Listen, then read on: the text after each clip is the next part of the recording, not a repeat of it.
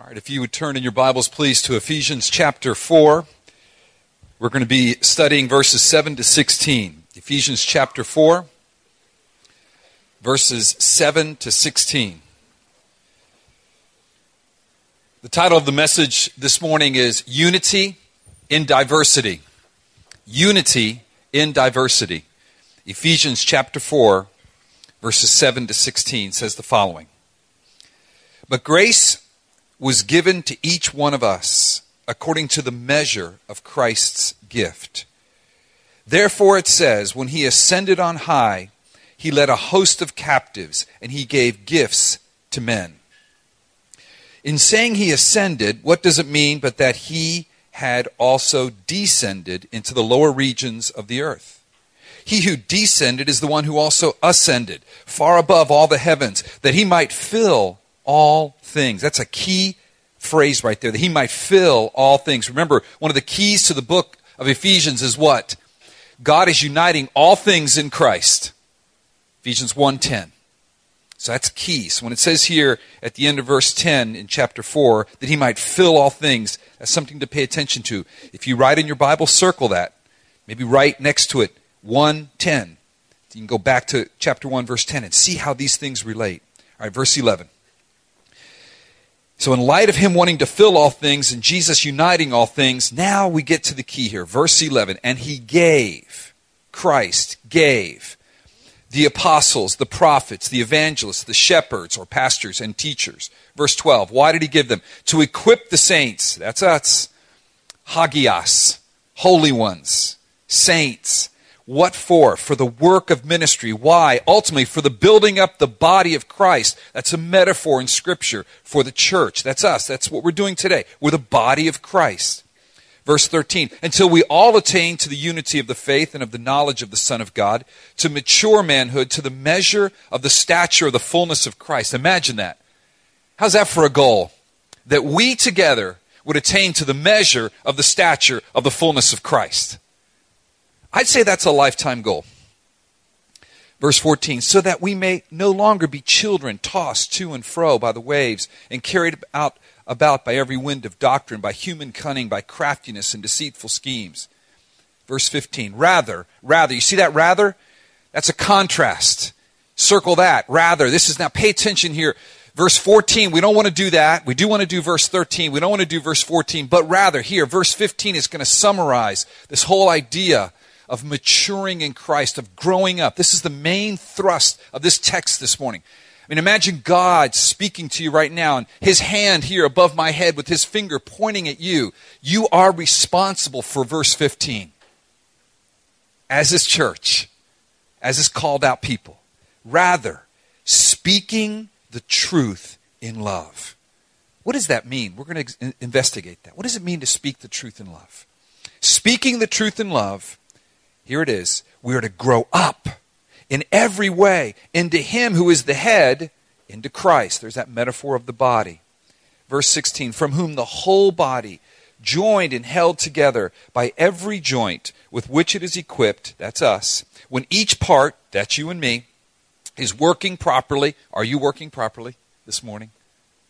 Makes the body grow so that it builds itself up in love builds itself up in love. That's the goal. Let's pray. Lord, what a goal that we would represent corporately the fullness of Christ. Unimaginable, Lord. Uh, something far beyond anything any human, any group of humans could ever think to do. And yet you've called us to this.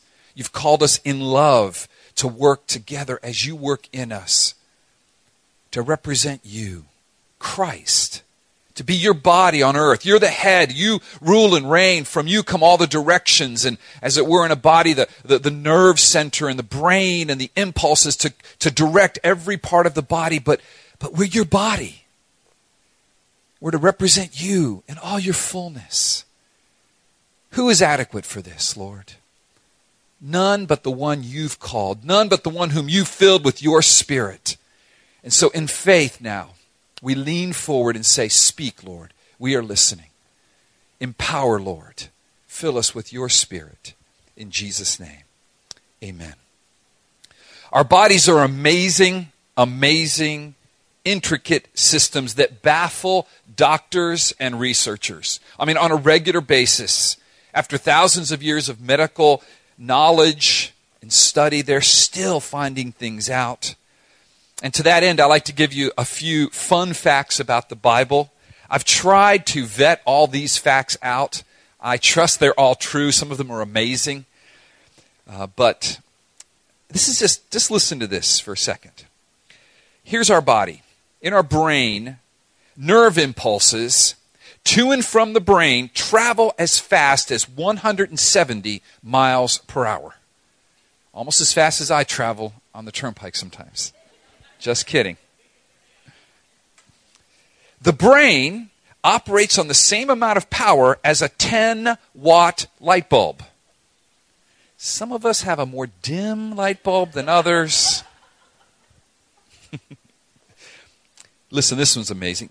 The human brain cell can hold between three and a thousand terabytes. Now, I, I thought to myself, what's a terabyte? All right. A terabyte is 1,024 gigabytes. What's a gigabyte? A gigabyte is 1,024 megabytes. Now, I know what a megabyte is. So do the math, guys. The brain is amazing. Your brain uses 20% of the oxygen that enters into your bloodstream. Now, the brain only takes up 2% of our body mass and yet consumes more oxygen than any other organ in the body.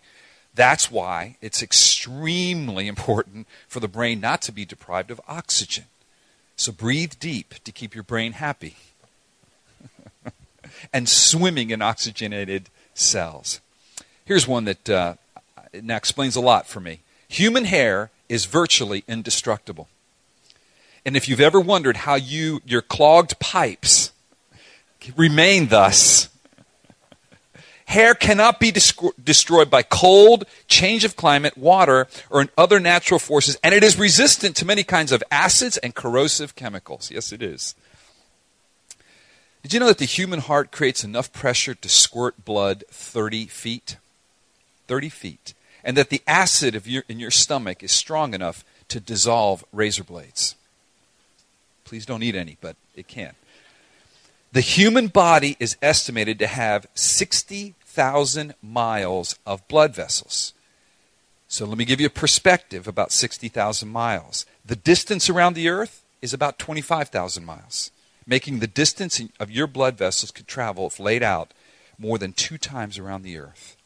When you sneeze, your sneeze is clocked at about 100 miles per hour, which is why it's really hard to keep your eyes open when you sneeze. And when you cough, your cough is clocked at 60 miles an hour. And during your lifetime, you will produce enough saliva, you ready for this? To fill two swimming pools. Yeah, yeah. That's gross, I know. Okay. That's going to keep a few of you up tonight. Oh! All right, we're getting to the end here. It takes 17 muscles for you to smile and 43 muscles for you to frown. And finally, you use 200 muscles to take one step. All right, so depending on how you divide up muscle groups, just to take a single step, it's about 200 muscles. That's a lot of work, folks, when you consider that most of us take about 10 thousand steps a day. And it's that brain located in the head with those nerve impulses flying at 170 miles per hour that fires properly so that 200 muscles are being fired and told to move so that I don't fall down these stairs. So that I don't, I don't walk like somebody who's drunk.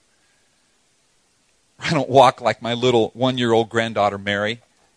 She's hilarious walking her, watching her walk. The body is amazing. It's diverse, but it's held together. There's a unity from the head, from that brain. And just as there is unity in the diversity of our bodies, and the brain functions to control and fire at the proper times so that each part works as it should, so in this text, in Ephesians chapter 4, verses 1 to 16, really that's one paragraph. What we see here is a unity that Corey preached on last week that's expressed in a diversity. We're going to look at that this week a diversity of gifts that leads to maturity in Christ. And that's really the main point of this text. The propositional statement of this text, I believe, is this unity in diversity produces maturity in Christ. Unity, we're going to review the message Corey preached last week briefly in diversity, and the message this week is definitely about diversity, diverse gifts given by the ascended Christ, leads to or produces maturity in Christ. The goal is maturity. The goal is maturity. Now, point one, just by quick review, if you weren't here last week, please access our website and listen to that message. It's an excellent message. But Corey last week, point one, talked about unity unity, point one. He said that, that there's this sevenfold unity. The sevenfold unity. And if you have got your Bibles open, look at, at Ephesians 4 1 to 6, and particularly verses 4 to 6. There are seven, is a sevenfold unity there, right? One body, which is Christ's church. One Spirit, the same Holy Spirit indwells all of us, guys all of us that are true believers in Christ. One hope, Christ is the hope of glory. One Lord, Jesus Christ is our Lord and Savior. One faith given to us by the Spirit, faith in Jesus Christ. One baptism, we've been baptized into Christ, we've been baptized into the church by God. And one Father. One Father. God is our Father in Christ. We are adopted into His family. You see here the unity of the Godhead, don't you?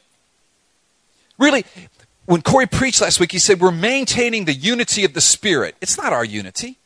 It's a unity of God, the Godhead, Father, Son, Holy Spirit. They've been united forever and ever. No beginning, no end. And they're simply saying, now display that unity in the church. The unity of the Father and the Son and the Holy Spirit. This is the unity to which God has brought us. If we are truly Christians, if you are truly a Christian, God has brought you into unity. His unity. This is what we share at, as a church. Now, why this unity? This unity is so important because remember in Ephesians 1:10, just turn there real quick. Ephesians 1:10. Remember Corey taught this at the very beginning of this series. What is the purpose? Really, what is one of the purposes of this book? It's this. It's to reveal God's plan. And look at Ephesians 1:10 as a plan for the fullness of time to unite all things in him things in heaven and things on earth. So if God is one, there's a unity there, and God and man were one before the fall, before sin. And then when sin came, God and man were divided. God's plan, His story, history, His story, all through the ages, and we're part of that through the ages, is to unite everything in Christ. Those rebel things, those rebel forces, us, rebels, everybody's going to be united in Christ. And so that's why unity is so important. We're not trying to create unity. We're simply walking in the unity God has created in Christ. First, unity with Him. We could never create that through forgiving us in Christ. And then unity with one another. The unity of the Spirit. Now, point two look at diversity. So, this is where you have now a contrast. Okay, so if you notice at the end of 6, it says, one God and Father of all, who is over all and through all and in all. Now, notice verse 7. But, it's, it's important. That, that word is very important. It's going to it's going to indicate a contrast. But, grace was given to each one. You see that? So he's doing the sevenfold unity one, one, one, one, one. But grace is given to each one. Now you've got this diversity. You've got this diversity. So, continuing to read verse 7 But grace was given to each one of us according to the measure of Christ's gift. So, what you're seeing here is now the head of the body, if you think of that metaphor that Scripture gives us and that I use as an opening illustration, the head is now going to distribute some things to the body. So, though the body is diverse, the head is ruling it, it's, it's reigning over it. The brain controls our body functions when the brain starts going, our body functions start going, right? I mean, just as a quick aside, and I, I, wrestled whether to share this or not, but I'm going to. Our bodies are so fragile. Guys, I'm 55, and I used to, I used to really struggle with migraines, horrible migraines. And the doctor told me, two, two, two pieces of news about migraines. Number one, discouraging. Um, we don't know where migraines come from. And we haven't figured them out, and we probably can't cure you, Mr. Pino. Thank you. Uh, I mean, I remember getting laid out with migraines when I was in college. Second piece of good news like really smart people tend to get them. Ah, I'm joking about the second one. I'm joking about the second one. okay, but he said, when you turn 50, they're going to probably go away, and we don't know why. And you know what? When I turned 50, they've gone away. But here's the thing, guys. Last night and today, for the first time in a long time, I got a migraine. And, and what happens, if you know anything about migraines, your vision begins to go splotchy. It's, it's, your brain cells are constricting, so you can't see. You know, it's like, it's called an aura. It's like, everything's like dark and everything, you know, and, and that hit me last night when I was trying to finish this message and hit me this morning in the back hallway. So I'm looking at my notes. That's why I walked in late. I'm looking at my notes. I'm going, oh, this isn't good. I remember this. And just now I'm starting to be able to see, and I'm just waiting for the headache to hit. you know, it hasn't hit yet.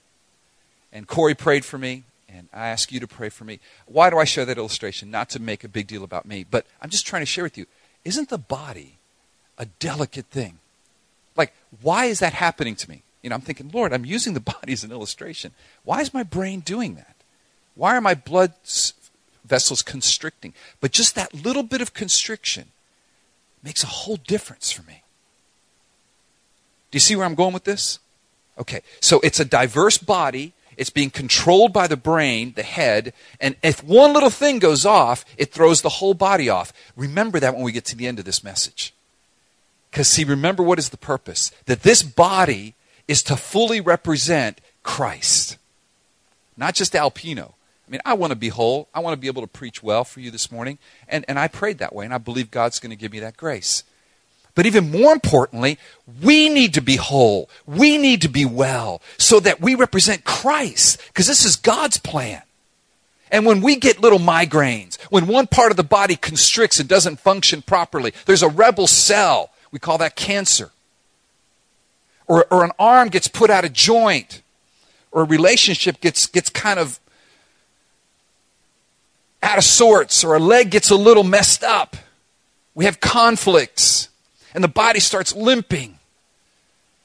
Or in my case, if you can't see, you start bumping into things. It was really freaky last night, okay? Because I'm driving home from the office and I really can't see very well. I'm going, oh Lord, how close is that car? And I'm just saying, and there was, and there was like a cop behind me. I'm thinking, I'm not, I probably look like I'm drunk here, you know? It's 11:30. No, officer, I am a I'm a pastor. I'm just coming from my church office. Sure, buddy. But that's what happens, right? And so God doesn't want us as a church to be lurching around Miami Lakes looking like a half drunk person or limping around. He wants us to be a whole body that's representing Jesus to our community. Hence, He makes us individually healthy so that corporately we can represent Him.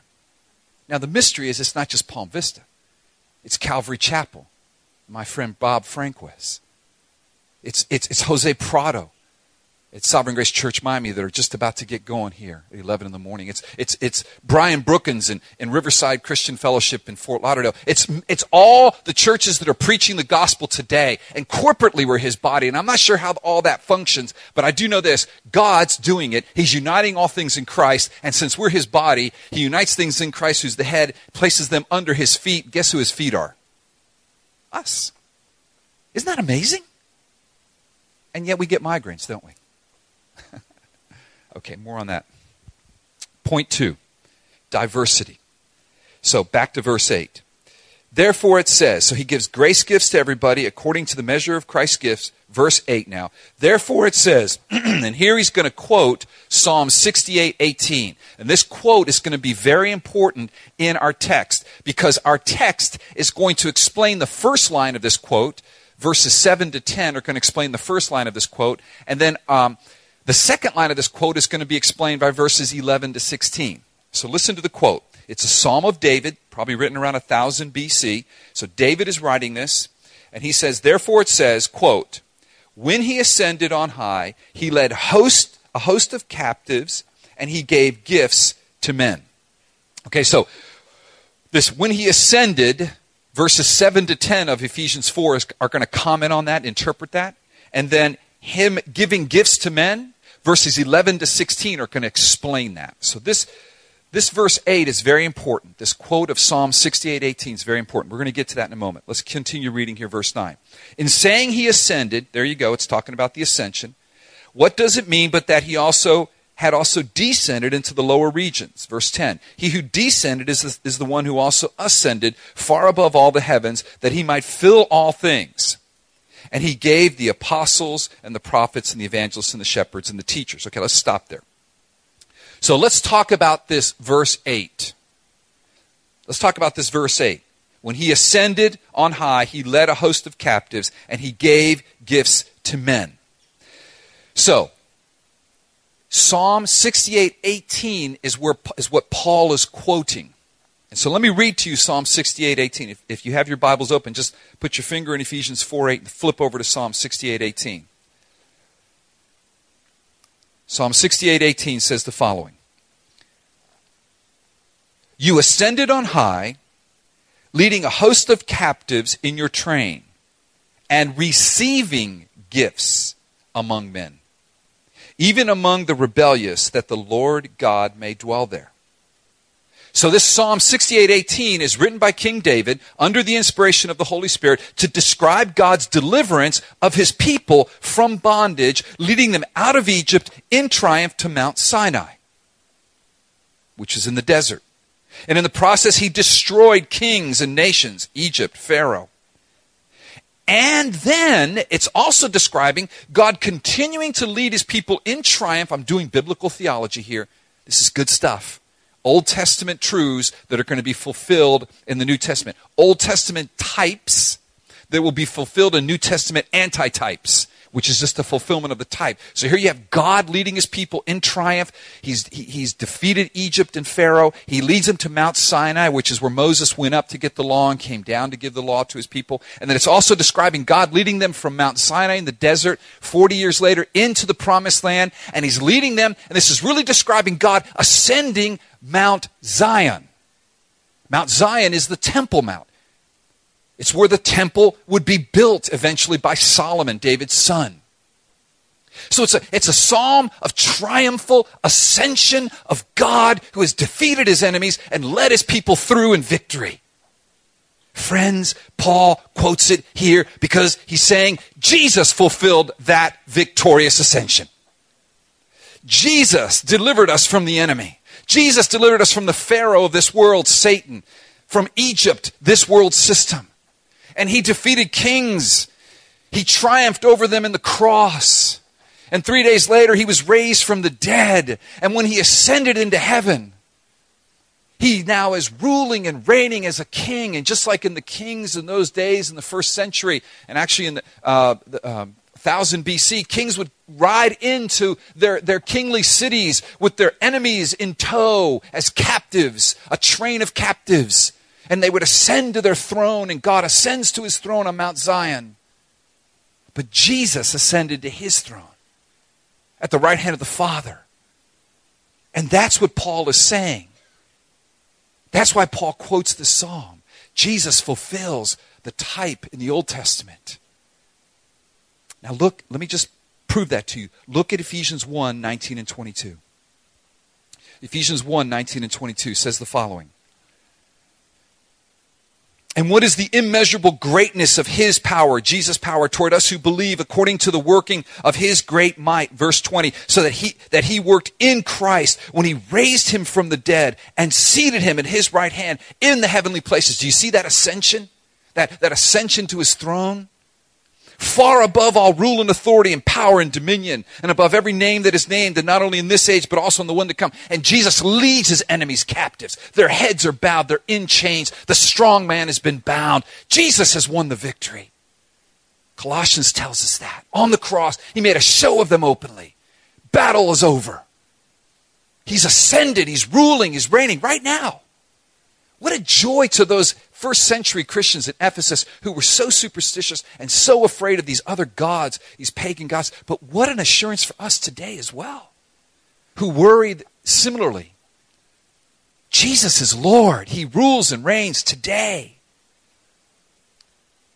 Going back to verse 21 of Ephesians 1 far above all rule and authority and power and dominion and above every name that is named, not only in this age, but also in the one to come. He reigns forever and ever. Verse 22 And he put all things under his feet. Remember, we're his feet. And gave him his head over all things to the church, which is his body. Isn't this amazing? Everything is going to be united in Christ. He's the head. He's the ruling victor, victorious king. I just want to say something. If you're here this morning and do not know Christ in this way, you're a guest. Thank you for coming. I would never want to offend you unnecessarily. But I think that God would be speaking to you this morning that if you have not bowed your knee to that king and acknowledged your need for him and confessed him as Lord and Savior of your life, that you will not, you will not be in that heavenly kingdom with him but rather you will be part of the enemies that are thrown into the lake of fire. And the fact that you're here this morning, I trust, is God drawing you to Himself and letting you hear the truth of the gospel. And I just appeal to you repent now. Believe now. It is the Holy Spirit who is working in you. Be like those Romans in Acts 10. This Roman centurion, he's a commander. And he says, Peter, come and preach the gospel to us. And Peter goes and preaches the gospel to them, and they're Romans. Peter wasn't even supposed to be there. And in the middle of his sermon, they, that God saved them. And they interrupted Peter's sermon by worshiping God. Feel free to do that if God does that in your life. okay. But what about okay, but what about the second line of this quote? Because if you noticed carefully, I'm back now to Ephesians 4 8 which is quoting Psalm 68:18, which is talking about God's ascension to Mount Zion, which Jesus fulfilled in the ascension to the heaven. But would you look at the second line of Ephesians 4 8? What does it say there? And he what? Gave gifts to men. Do you see that? First line is he ascended on high, he led hosts of captives, and he gave gifts to men. Here's the only problem. What does the second line of Psalm 68:18 say? He received gifts from men. Uh oh. Have we found a problem? Did Paul, in his haste to write this, forget the psalm? I've done that many times. Did Paul, maybe like some people, some critical judges of the text, say, oh no, Paul's trying to make his point, so he deliberately misquoted the psalm? No. So which is it? Did he, did he receive gifts from men or did he give gifts from men? Both. Both. Let me see if I can explain it to you. Because I can see you looking at me like, hmm. I see that look. And, and here we're doing biblical theology. There is a sense in the Bible that when God comes in triumph, he does come receiving gifts from men and as he receives those gifts from men, and oftentimes the gifts are men themselves, he then turns around and gives those gifts back to men. Example Moses. Moses, Moses ascended Mount Sinai and received the law and then came back down and gave the law to Israel. Could it be that Christ fulfills this type as well when he ascended on high and received the Holy Spirit and then on the day of Pentecost gave the Holy Spirit to his people? There are pictures in the Old Testament when God would receive the Levites. He would receive them like a gift. And then what does he do? He turns around and he gives the Levites to minister to the people. Do you see that? I think what's happening here is the Holy Spirit is, use, is, is saying to Paul, interpret Psalm 68 18 for me.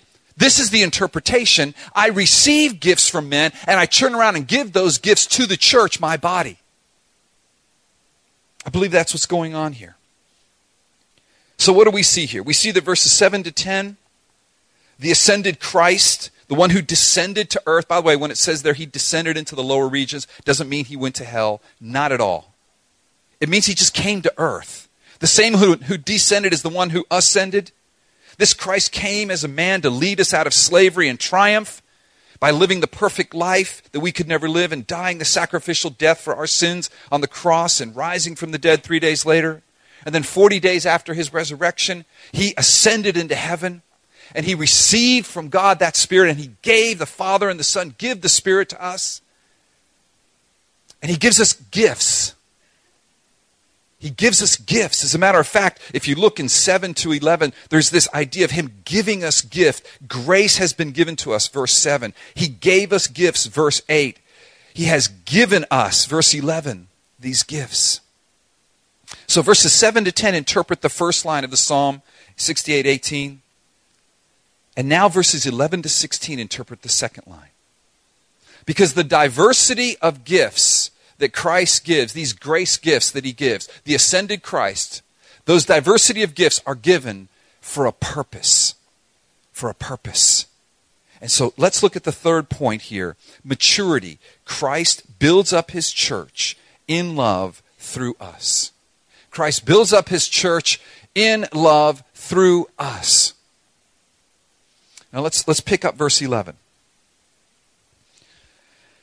And he gave the apostles the prophets, the evangelists, the shepherds, and teachers. This is the ascended Christ giving gifts to his church.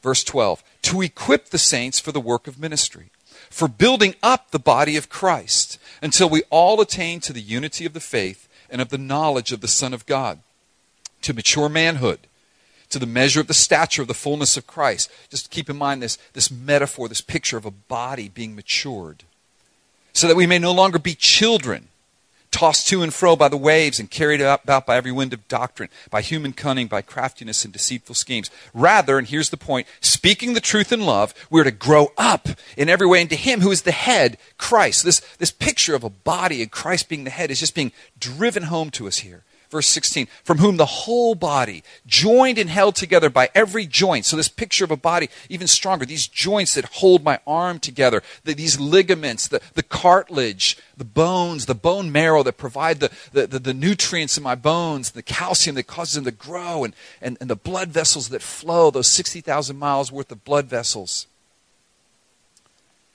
They cause my body to grow. So, see the picture. Verse 16, from whom the whole body joined and held together by every joint, with which is equipped, when each part is working properly, makes the body grow so that it builds itself up in love.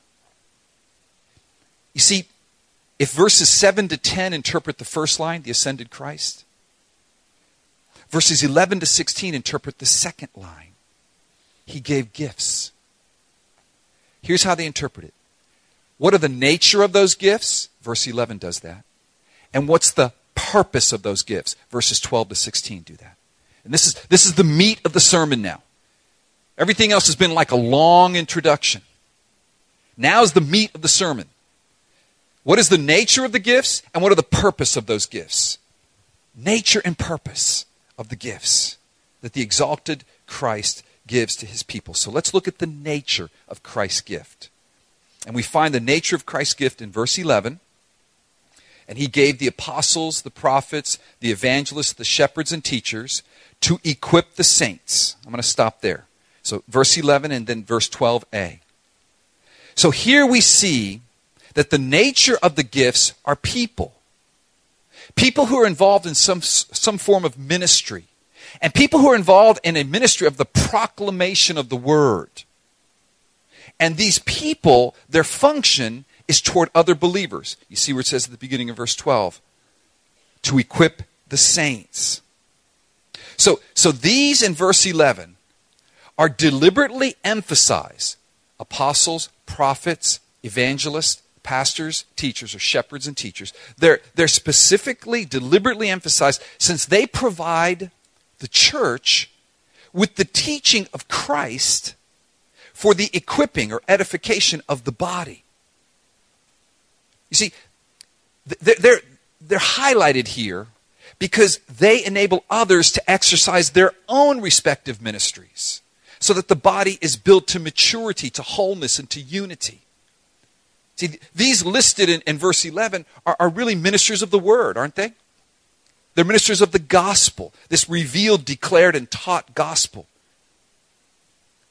but they equip the saints. So, so what I'm saying here, and I think what the text is saying here, is those that are given as a gift aren't just those five. I think they're representative. It's all of us. It's all of us. It's all of us. Everyone is gifted here. Everyone is gifted. You're gifted. You're gifted. That's, that's, I think that's in the text. I want to challenge you with that. It's not just a pastor that is gifted. You're gifted. You're gifted. Okay. So, what is the purpose of the gift? Gift. Look at verse 12. B. Well, verse 12. To equip the saints for the work of ministry, for building up the body of Christ. You see that? To equip the saints for the work of ministry, for building up the body of Christ. So, so the one who descended is the one who ascended, who gave gifts so that we might be built up, we might be equipped to do the work of ministry so that the body of Christ would be built up. So, so Corey and I are to be teaching you the word so that God's body, Christ's body, would be built up. This is that, this is that diversity of gifts so that the body in unity would be built up.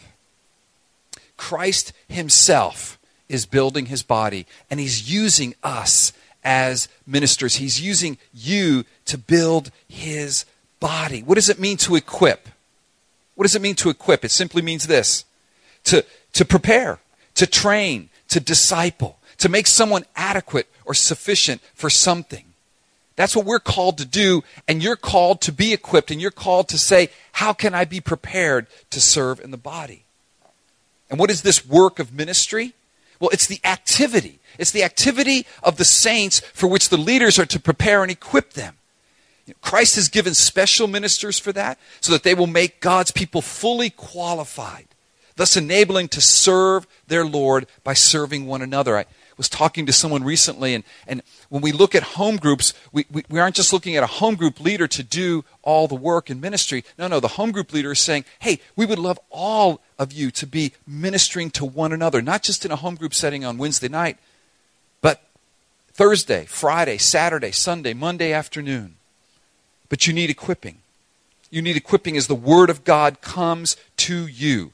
See, here we have the unity, the head, Christ, sevenfold unity, the diversity, the gifts, not just to the leaders, not just to the pastors and the teachers, but to everyone. And now we have the maturity so that the body would be built up. Equip the saints for the work of ministry to build up the body of Christ. Equip the saints. You're the saints. We get to equip for the work of ministry. It's work. It's one another stuff. Why? For the building up of the body of Christ. Here's that maturity piece. So the question we need to be asking ourselves at the end of verse 12 is what does maturity look like? And that's what verse 13 answers us. Look at verse 13. So if we are to be equipped by leaders who preach the gospel, and if we are to do work so that the body would, be, would grow up, what in the world does a mature body look like? We'll look at verse 13.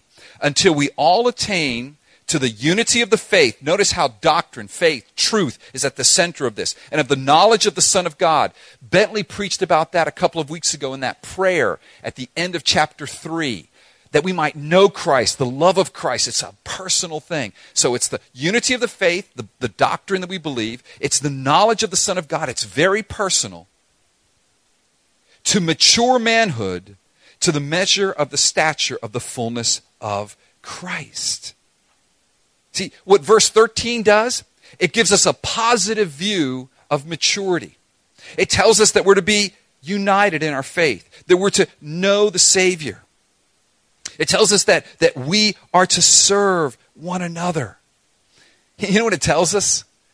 That our growth in this is not in isolation. There's just no way that we can grow like this apart from good, godly leadership, apart from the one another's. God's people collectively become this. But I've got to tell you something at this point. The church is already the fullness of Christ.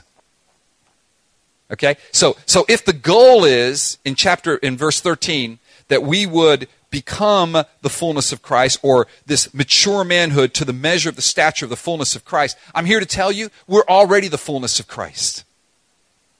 That's what verses, that's what chapter 1 verse 23 says. We read it, which is his body, the fullness of him who fills all in all. We're his body. We're the fullness of him who fills all in all. We're already the fullness of Christ.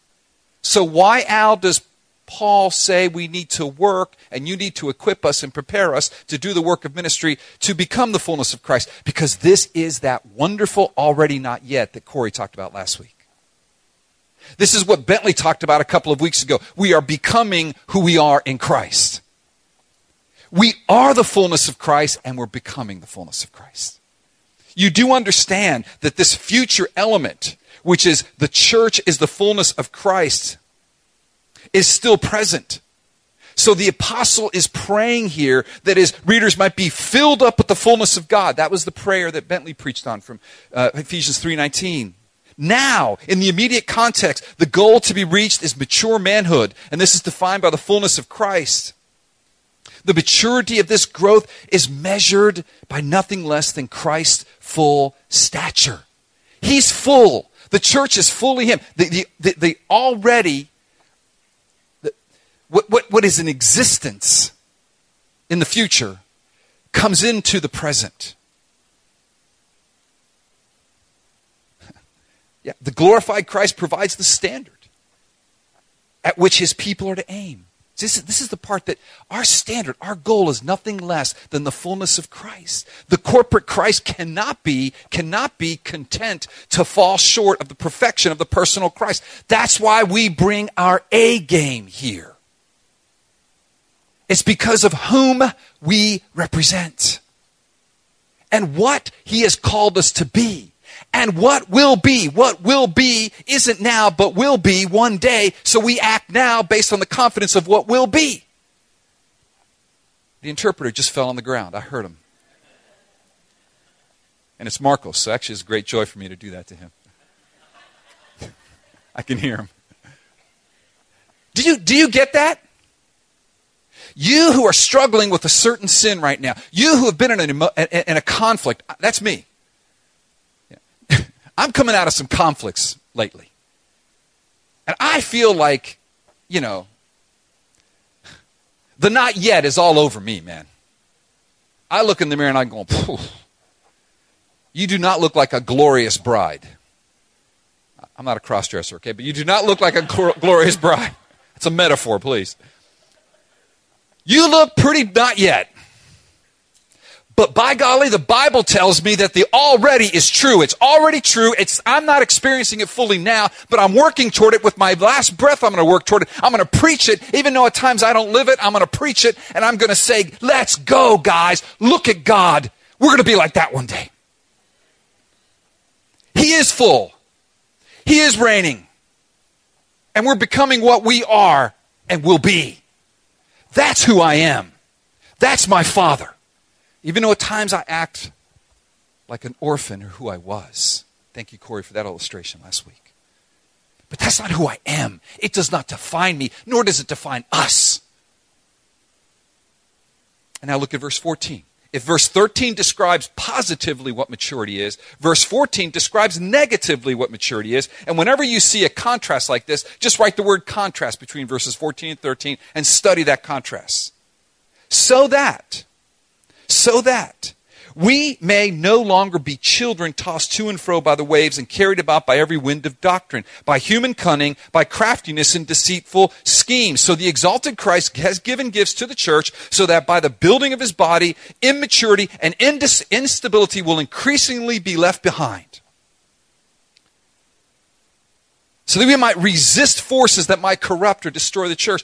Look at this contrast between the mature person of verse 13 and the children of verse 14. Greatest illustration, at least that helped me, was when we were talking to men a couple of years ago, and we said, Guys, you got to grow up.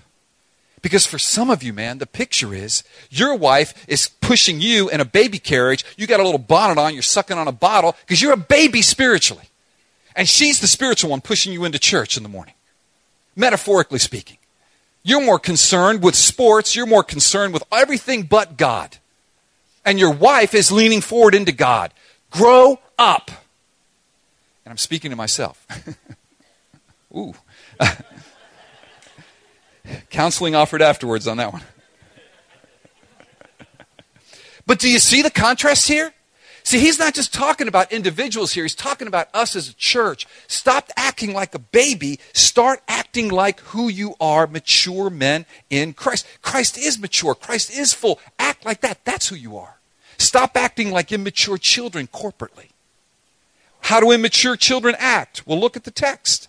They're unstable tossed to and fro by the waves and carried about by every wind of doctrine, by human cunning, by craftiness and deceitful schemes. Notice that maturity here is defined by truth, truth and love.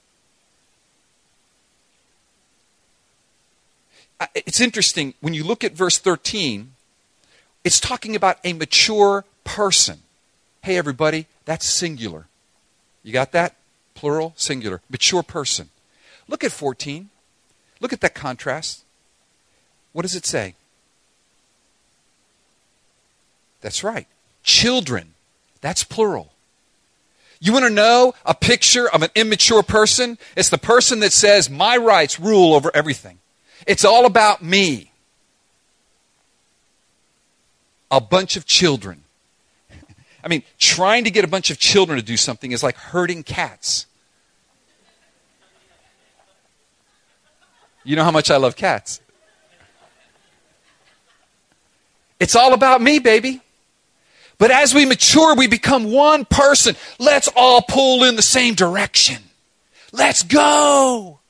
Mature man. I don't want to go. Children. Do you see that contrast? And then the second contrast is, is one of a big ocean liner. Huge battleship Waves can come and hit it, it's not going to bother it, with little small rudderless boats. We're in Biscayne Bay, you know, yesterday and last night when those storms were going through, and the waves are just battering. I'm like, ah, I'm going to die. that, that's an immature church.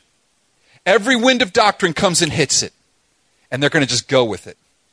They're going to just, because they don't know the truth.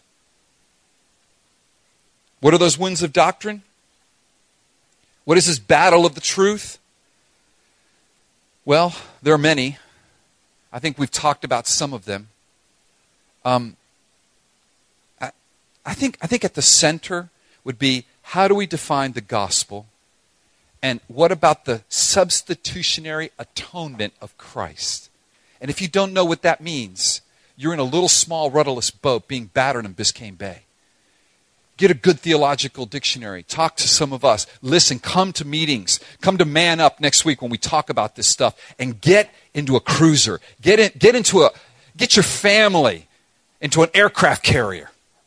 And the way you do that is you understand truth individually so then corporately we can come together and we're not battered by every wind of doctrine. Did Jesus have to die on the cross a bloody death? That's up for grabs today. That's just one. There are many. I don't have time to go into them. But this battle for truth. Why is it a battle for truth? Because look at verse 15.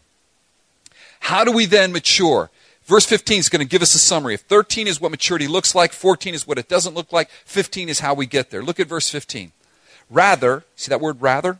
Rather, speaking the truth in love, we are to grow up. Here's that metaphor of growing up, going from children to a mature person. Grow up in every way into Him who is the head, that's Jesus, into Christ. So here's the question What does speaking the truth in love look like? What does speaking the truth in love look like? Well, I believe that speaking the truth in love, when you, when you study this text, when you study what he's talking about here, he's talking about doctrine, he's talking about truth, he's talking about the gospel, he, he's talking about all those things. So, speaking the truth in love is speaking right doctrine to one another. Well, let me just read you a quote here from um, uh, Peter O'Brien. Yeah, okay. Accordingly, the apostle is not exhorting his readers to truthfulness in general. So he's commenting on this term, speak the truth in love. To truthfulness in general, or speaking honestly with one another. Okay, now let me just interpret that for you. Speaking honestly with one another. Hey, brother, uh, I've got an observation for you. you know. Hey, brother, can I talk to you about your pride? Hey, sister, uh, can we just talk about, and just fill in the blank? That, that's not primarily what it's talking about here. But rather, um, however appropriate or important this may be, rather, he wants all of them to be members of a confessing church. What does that mean? Confessing church. We have a confession. We believe in the standards of Scripture as articulated by confessions, the Westminster Confession.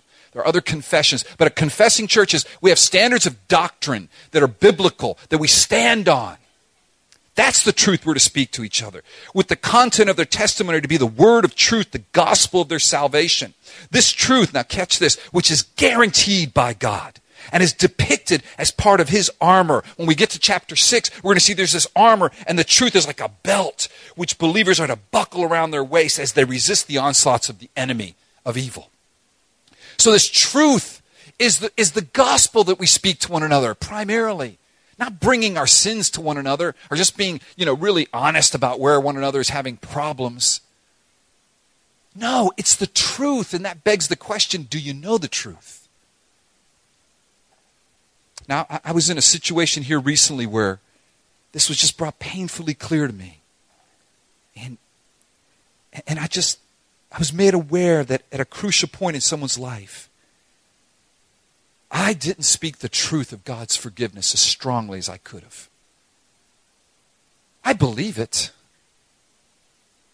but I, I didn't articulate it as strongly as I could have. If, if you know what I mean, when someone's asking for forgiveness and, and we might say you're forgiven, but, but to really take that opportunity to express what the Bible says about forgiveness, to talk about doctrine and truth and Psalm 103 and your sins are removed from you as far as the east is from the west and 1 John 1 9 that if we confess our sins, he is faithful and righteous to forgive us our sins and actually speak the truth to one another. That's how the church is built up, folks. That's what this is talking about. And then notice, we're to speak the truth in love. Do you see that? Speak the truth in love. Oh, friends, truth and love are never enemies. They go together. Love is a prominent theme in Ephesians. This truth and love should be held in tension. Speak the truth in love. Don't you see that? We're to know God's love. We're to know Christ's love. That's that message that Bentley preached from Ephesians 3. And then we're to bear with one another in love, what Corey preached last week. And then this week we're to speak the truth in love to one another. And in, and in chapter 5, verse 2, we're to walk in love. Love is the key here. This book, this, this paragraph begins with love, bear with one another in love, and then now look at verse 16. It ends with love. It ends with love. We're to speak the truth in love. Why? Because here's the goal. Verse 16 from which the whole body, joined and held together by every joint with which it is equipped, when each part is working properly, makes the body grow so that it builds itself up in love. Let me be clear about this. That builds itself up in love. That is, that is an intransitive phrase there. We don't build the body up. It is being built up by Christ. Christ is the source. Christ is the head. The, the impulses come from the brain down to the foot. Not, the foot doesn't tell the brain what to do. The brain tells the foot what to do based upon what the eye see. The eye see a stare. The brain says, okay guys, go down. And 200 and some muscles just fired perfectly because the brain was controlling it. This is Christ. This is the unity of the Spirit in the diversity of the body, which then produces a maturity, a mature body. Christ being the head, Christ being the source, Christ building his church up in love through us. Christ is the goal, Christ is the source. But catch this. He builds it up as each part, look at that in verse 16, when each part is working properly. Are you working properly, friend? Are you working properly? Or are you a rebel blood vessel, or finger, or foot? God does the growth. Jesus provides the growth. Jesus is the head, but he uses us to build the church. You can go back to the points, please. He uses us to build the church. We're joined together as a body. You have a role, the importance of you as a member. Oh, it is so key that every member of the body to whom grace has been given. Remember at the beginning, it's not just the leaders, but it's all of us. Every member of the body to whom grace has been given, they receive this necessary enabling and this power to perform their proper function so that the growth of the whole body is in proportion to and adapted to each one of us.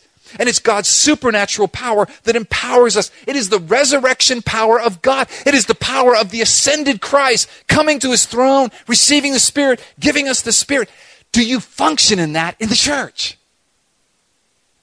I was, I was back here praying for God to heal me, my migraine, going over my notes, and I'm listening to, um, to Ileana and to Dina and Odie as they were talking and setting things up over here. They didn't know I was there. These women were filled with the Spirit. It, it, brought me, they were laughing and joking, and I think there were some chips that were had gone, they were no good, so they were trying to make sure we didn't give our guests chips that, you know, are no good so that they don't get sick. And they were they were greeting each other with joy, and there was laughter, and I thought, the Holy Spirit has filled these women and they're functioning in their ministry according to the power of the ascended Christ, who when he ascended on heaven received gifts from men and turned around and gave gifts, men and women, to the church to serve and serve in the power of the Holy Spirit that the ascended Christ, only the ascended Christ could give.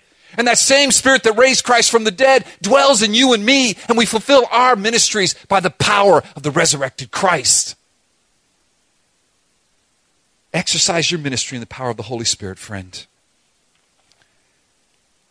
Because when God calls you to Christ, He calls you to His body. She's not perfect, she's growing in perfection. The process will be completed one day on the final day when Jesus comes back. And that already not yet tension sometimes can be a little difficult, especially when the not yet predominates over the already. But it's going to happen. The ascended Christ guarantees it. And that is my appeal to you this morning.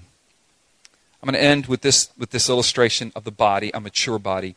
Uh, yesterday, had Mary over, my little granddaughter, and she's hilarious when she walks. Actually, she doesn't walk, she runs everywhere. But she looks like a drunken sailor. And she waves her hands. It looks like she's conducting an orchestra because she just, just, you know, she's. That's cute, right? Yeah. It wouldn't be cute if I walked around like that all the time.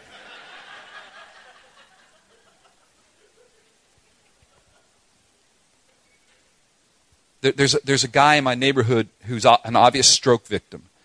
He lives right behind me, and every morning I see him walking back from 186th Street. And, and he, he walks kind of like Mary because he has to walk like this. Mary kind of walks like this. Why? Because the body's not healthy. There, there was a blockage.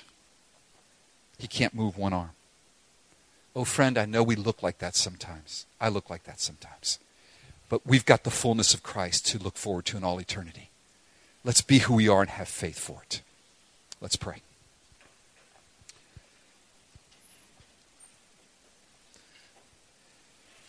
Lord God, sometimes we stumble along, waving our arms frantically, an uncoordinated body, hindered by parts that don't function properly or rebel against what the brain tells them, hindered by blockages at times, folks just not around, not functioning blood vessels not allowing the, the life of the body, the blood to flow through it. The life is in the blood.